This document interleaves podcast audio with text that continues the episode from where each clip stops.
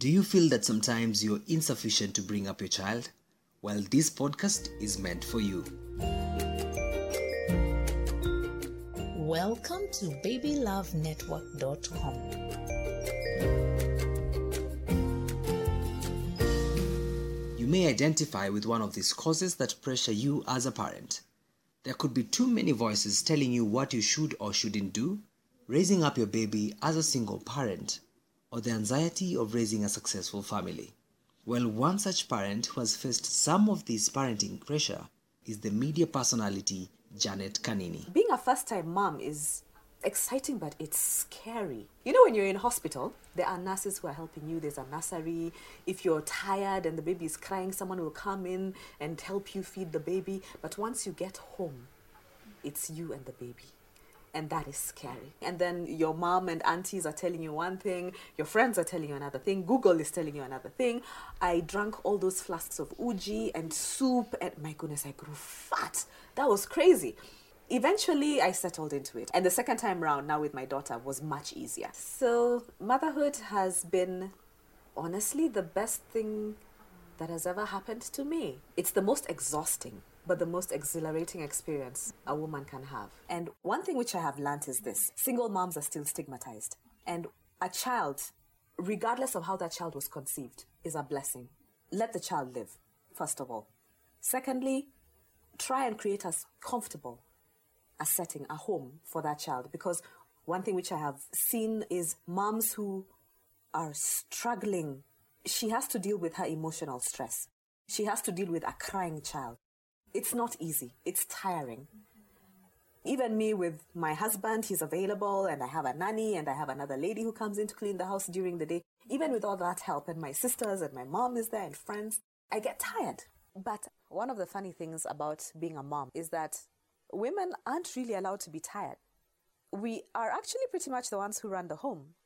If a woman's mood is down, her whole family will sense it, and the mood in that home will not be right.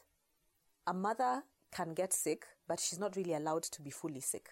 You still need to have the energy to take care of the home. Whether or not you have a nanny, by the way, there's still always something for a woman to do in the home, and she must do it. I'm not saying this so as to sound like a slave, but I think it's also in us.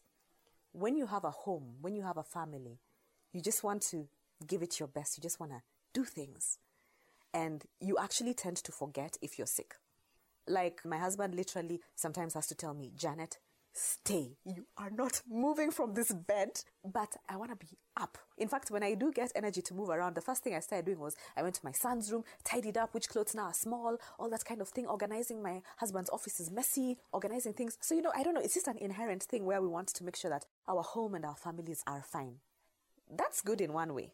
You leave your, I mean, your, your household is organized, your family is organized. However, we forget what it does to us it takes a toll on us physically, and when our bodies are tired, it affects us emotionally as well. That is one of the harder lessons that I've had to learn. Janet, you just need to sit down sometimes and let go and just chill.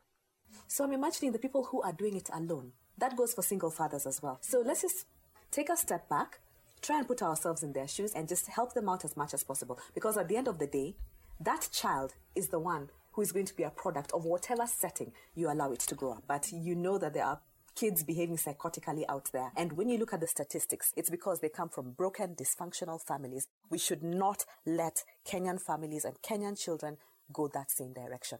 Let's remember how we grew up. We grew up traditionally what? As a community. The community takes care of the child. Let's continue doing that. We need to assume that responsibility again and bring up our children the way they're supposed to be. And a woman is very essential in the bringing up of a boy child properly.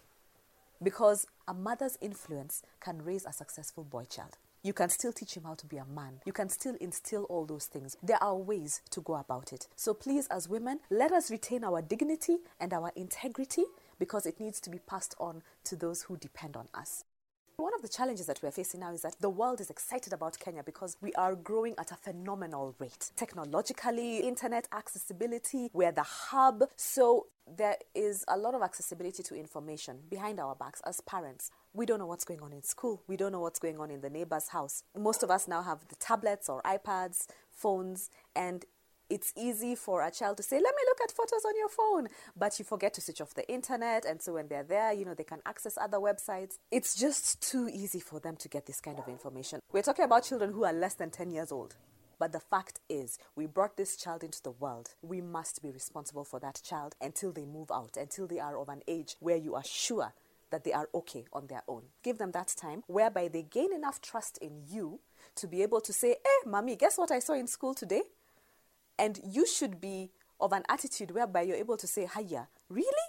That happened. Oh, and which child was that? Or which teacher was that? You should be able to have a conversation. Kids are maturing at a much faster rate than when we were growing up. So, right now, you can have an almost adult conversation with a child who's less than 10 years old. It's crazy, but it's necessary. And that child, by having that conversation with you, is going to gain the trust and realize that you respect the child. And once that line of communication is open, you'll be amazed at the things that you will discover which are going on out there. Do not leave child upbringing to nannies. Take responsibility. Indeed, every generation of parenting comes with its unique variables. So keep yourself on the know and share with other parents right here on babylovenetwork.com and be sure to have a bearable and worthwhile journey. It's not just a heartbeat, it's your baby's heartbeat. BabyLoveNetwork.com